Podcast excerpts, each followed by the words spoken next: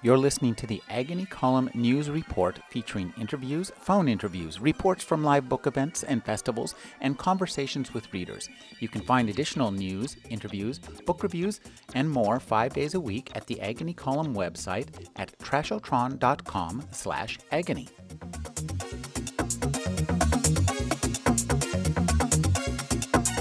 Thank you. Thank you, Terry. That was very flattering. Which part? Oh, all of it. Um, okay, I will be reading a story called Speed, Speed the Cable. The title comes from a poem written by an enthusiastic American in 1858. Um, he was celebrating the fact that the first Atlantic cable had been laid and was a success for all of about four days uh, before it. Um, someone on the other end decided we could boost the signal by putting more power through it and blew it out and they weren't able to pick it up again until after the Civil War. Um, this is, by the way, uh, written for the uh, anthology edited by Nick Gevers, available in the lobby, called Extraordinary Engines. Go buy afterward.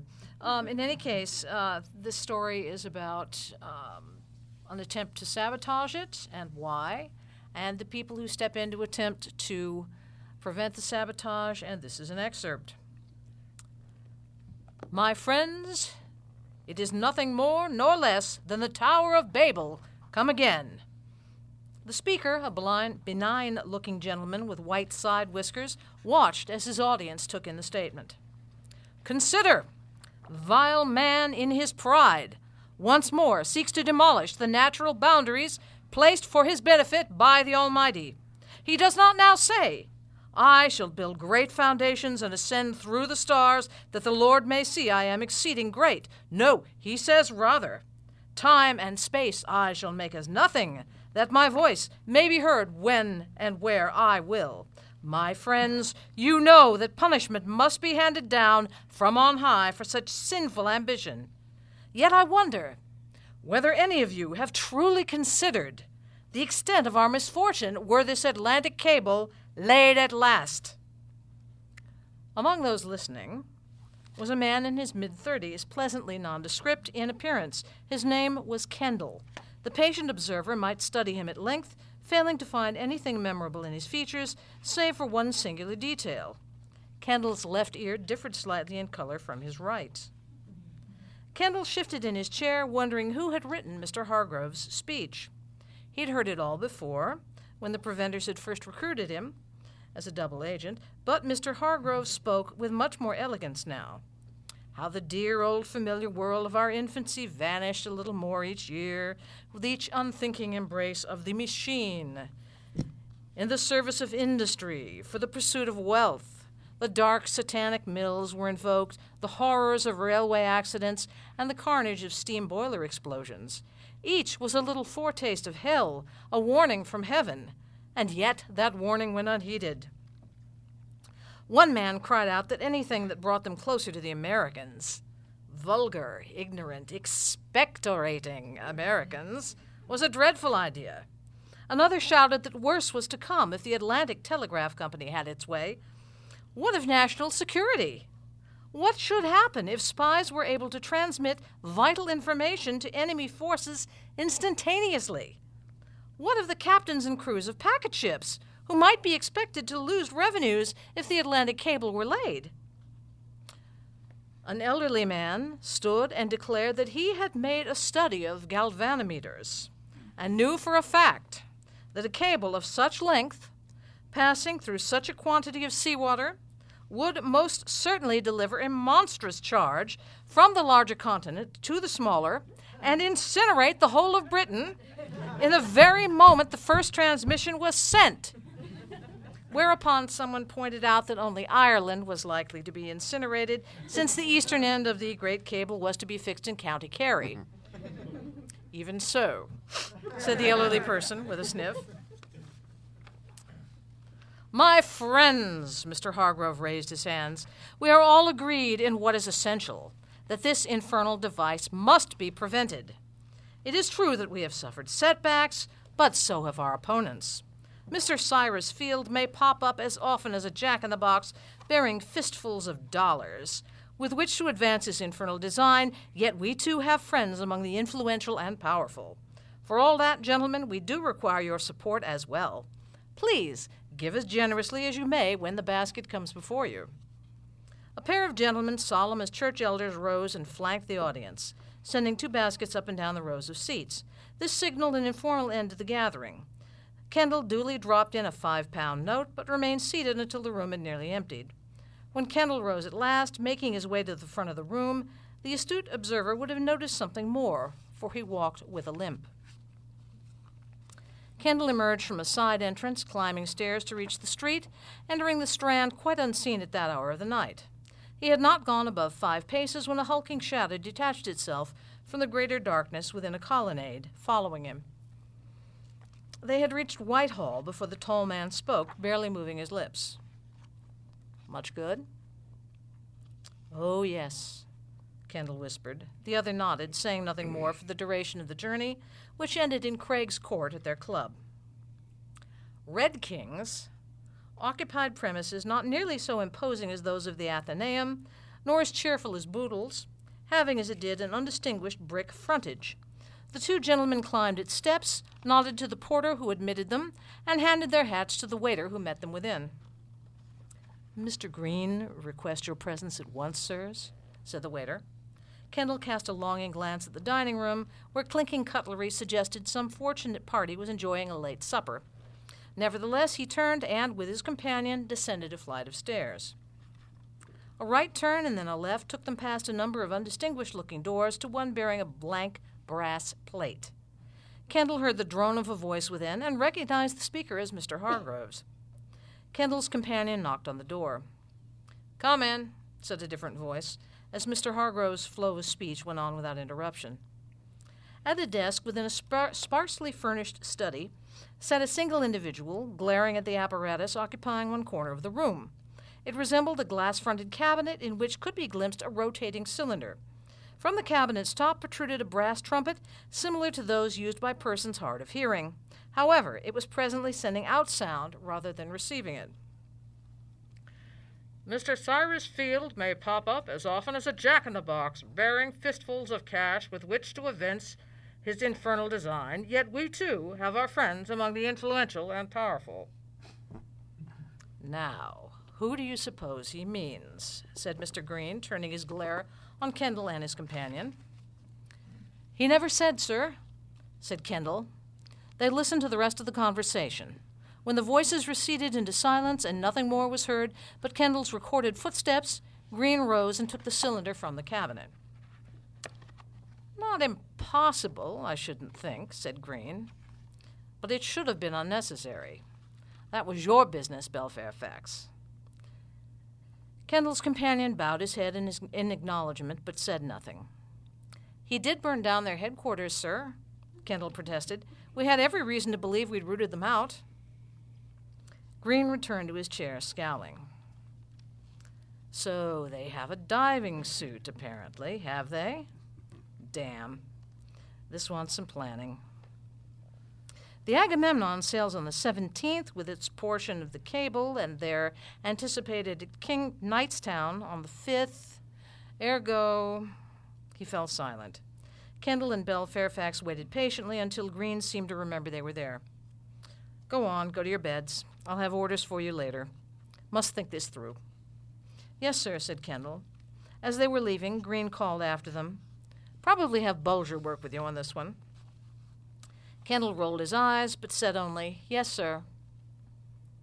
Neither man having dined that evening, they spoke to the club's cook before he went off duty and were shortly sitting down to cold chicken and a bottle of hock. Thanks for your indulgence, said Kendall. His hands were trembling as he picked up his knife and fork. Hunger weakened him oddly, had done so since the war. He was a former Marine, having served aboard the Arrogant when Bomarsund was taken. There he lost an ear and his right foot to a bursting Russian shell and was shipped home, half deaf and lame, to starve. One day, as he lay dizzy and sick in an alley, he'd been approached by a kindly looking man who'd offered him food and a doctor's care if he'd join something called the Gentlemen's Speculative Society. Kendall would have done anything the man asked for a chance of healing his suppurating wounds, and so he allowed himself to be carted off to a clean hospital bed, expecting to be visited by some sort of absurd debaters club. Instead, he had seen doctors, a great many of them, and undergone delightfully painless surgeries that had given him a remarkably lifelike prosthetic foot and reconstructed ear. To say his hearing had been restored would be an understatement. Kendall had lain there fascinated, listening to conversations of tradesmen three streets away from his hospital. He had listened all the more attentively, therefore, when his benefactor returned. The Gentlemen's Speculative Society was, as Kendall had been told, merely the modern name for an ancient association of philanthropists who attempted to improve the lot of mankind through scientific invention. The society owed allegiance to no kings, bent its head to no gods. Many famous men had been members down through the ages since its founding, creating ingenious devices for its agents to use in the great struggle. Universal enlightenment, an end to war, and paradise on earth were its goals. Kendall had taken his vows eagerly.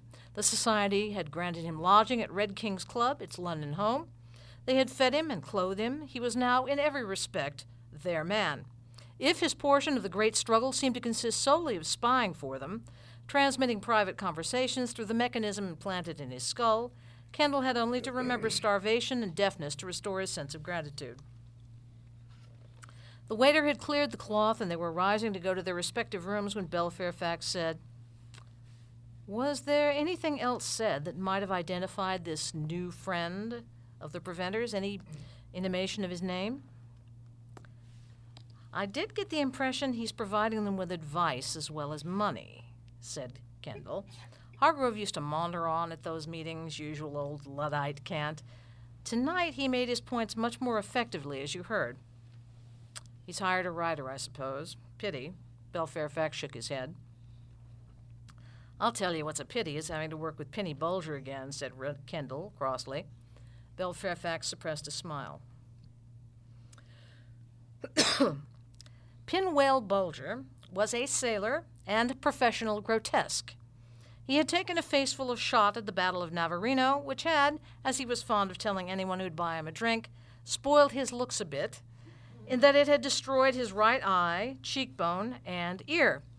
Having been discharged, he wandered Portsmouth with a long with a bag over his head, charging a penny for a look at his injuries and tuppence to put the bag back on again.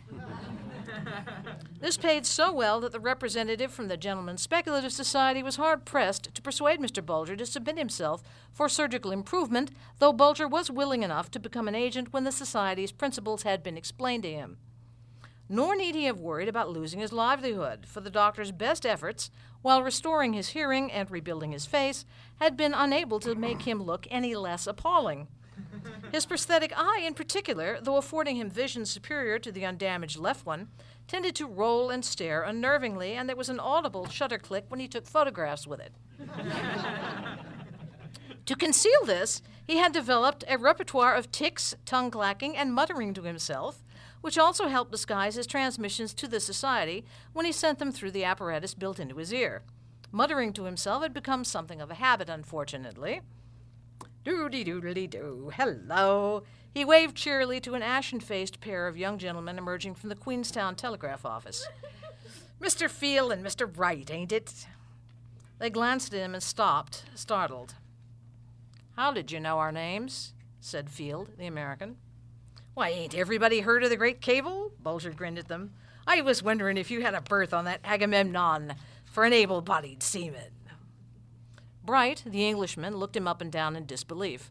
With a brief, humorless laugh, he replied, If she puts a sea to, pardon me, if she puts to sea again.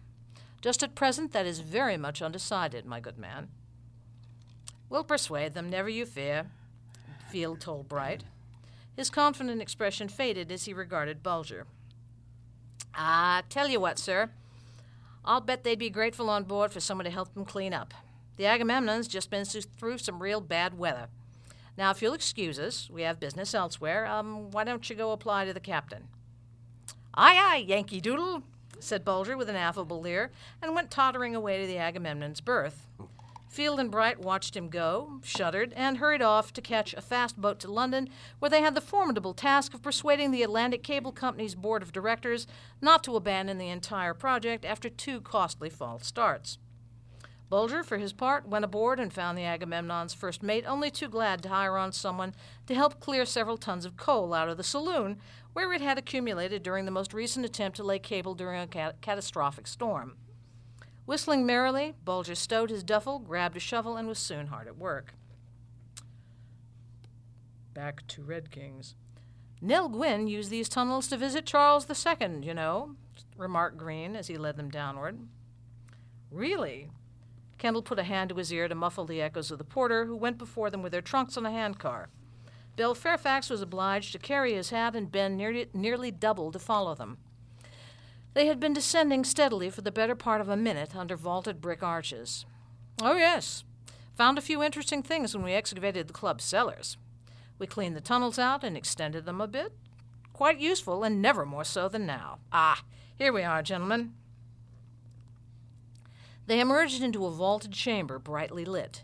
It looked rather like a railway station full of bustling men, but they were mechanics rather than travelers, and the immense thing mounted on a track at one end of the chamber was not a locomotive engine, but a wooden fish, a life size model of a whale, perhaps, crafted in oak and copper and brass. Plainly, the thing was meant to swim, for its track led down through the mouth of the tunnel, from which came the, the unmistakable reek of the Thames. The Balena, said Green with satisfaction. Cost us a pretty penny, I can tell you, but she's quite the finest of her kind. Considerable improvement over Bowers' vessels and rather safer. Ah, and here's the Spaniard. Senor Monturiol? Tell him his passengers have arrived. This last remark was addressed not to the man himself, but to his clerk, who translated the remark. Senor Monturiol, a slightly built gentleman with sea blue eyes, stepped forward and bowed. He said something to the clerk. Senor Monturiol wishes to assure you that the Balena is ready to depart. Very good, said Green. Convey that I wish to introduce Mr. Kendall, our communications specialist. Kendall bowed, extending his hand, and Monturiol clasped it briefly as the clerk chattered away. Let's see, did I skip a page? Oh, I devoutly hope not. And this is our diver, Commander Bell Fairfax, added Green. Monturiol looked up at Bell Fairfax, visibly startled by his height, but he bowed and said something courteous. Bell Fairfax responded in Spanish, taking his hand. Senor Monturiol is a recent recruit for our Continental branch, said Green. A self taught genius. He had the idea, we had the money, and the Balena's the result. Monturiol said something in fervent tones at some length. The senor wishes to express his joy upon discovering a fraternity of brothers who use wealth not for their own gain or to advance military objectives, but for the benefit of all mankind. He is honored and gratified to have joined your ranks and to have the opportunity to develop his idea in your service, said the clerk. Very good, said Green. May we go aboard? They climbed a scaffold to step onto the upper deck, gripping brass handrails. The balena was the color of a violin, golden oak under thick spar varnish, polished to a glassy shine. Her two fore portholes, set with rock crystal panes, increased her resemblance to a living creature of the sea rather than a vessel. Monturiol led them to a hatch in a snub tower protruding from the top and, opening it out, indicated that they ought to descend into its interior. Kendall and Bell Fairfax climbed down sailor like, followed awkwardly by Green. Senor Monturiol and the clerk um, descended as well. Kendall found himself on a narrow walkway that extended the length of the vessel, though his view aft was blocked by a great many brass tanks and apparatus he could not identify. Uniformed engineers paused in their preparations there to stand to attention and salute. The whole was lit by a pair of glass tubes filled with some sort of blue glowing fluid that snaked along the interior hull at roughly eye level, held in place by copper brackets quaintly shaped to resemble starfish. If you gentlemen will proceed to the saloon, you will find it much less crowded, said the clerk. By all means, said Bell, Bell Fairfax, who was having to crouch once more. They sidled into the area corresponding to a ship's forecastle and there congregated in a tight knot as the porter carried in the trunks. The saloon. Here are hooks for your hammocks, said the clerk translated from Monturiol. Lockers for your trunks are under the benches. A sanitary convenience is in this cabinet. You needn't fear suffocation either, said Green, waving an arm at the machinery aft. She's got an anaerobic engine, produces oxygen, if you please, as well as driving an auxiliary steam engine to propeller. No need for sailors sweating away in close confines at a tedious cranking mechanism. Oxyhydric lamp running off a hydrogen tank so as to light her way through the depths. She'll descend 150 fathoms with ease and make 20 knots regardless of the weather. Positively swanned her way through her sea trials. The porter had finished stowing the trunks by this time. With his departure, hands were shaken all round. Green and the clerk departed. Monturiol's valet, Arnaud, closed and sealed the hatch. From that moment, they were isolated from the world and could not hear the order for launch. They only felt the jolt as all hands without lent their weight to pushing the Balena down the ramp. Kendall scrambled to the starboard porthole. He looked down on bowed heads and straining backs for a moment. A lurch, and then the brick walls of the tunnel went sliding past, only to vanish in universal darkness as the Balena entered the water. Her engines churned alive with a vibration that entered Kendall's spread palms where they pressed her inner hull. He felt a thrill of mingled terror and glee. Kendall turned from the window. Monturiol and Arnaud had gone aft, Monturiol to the helm amidships, and Arnaud to assist the, the engineers. Orders were shouted in Spanish. Suddenly, the black beyond the portholes lit to a dim green. Bathed in the blue light from the illumination tubes, Bell Fairfax had sat down and was straightening his back at last. For God and St. George, he remarked to Kendall with a wry smile. And if you want to know how the rest of it goes, buy the book.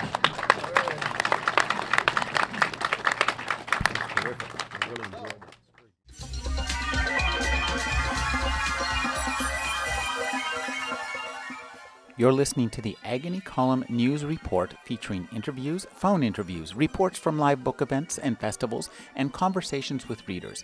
You can find additional news, interviews, book reviews, and more five days a week at the Agony Column website at trashotron.com slash agony.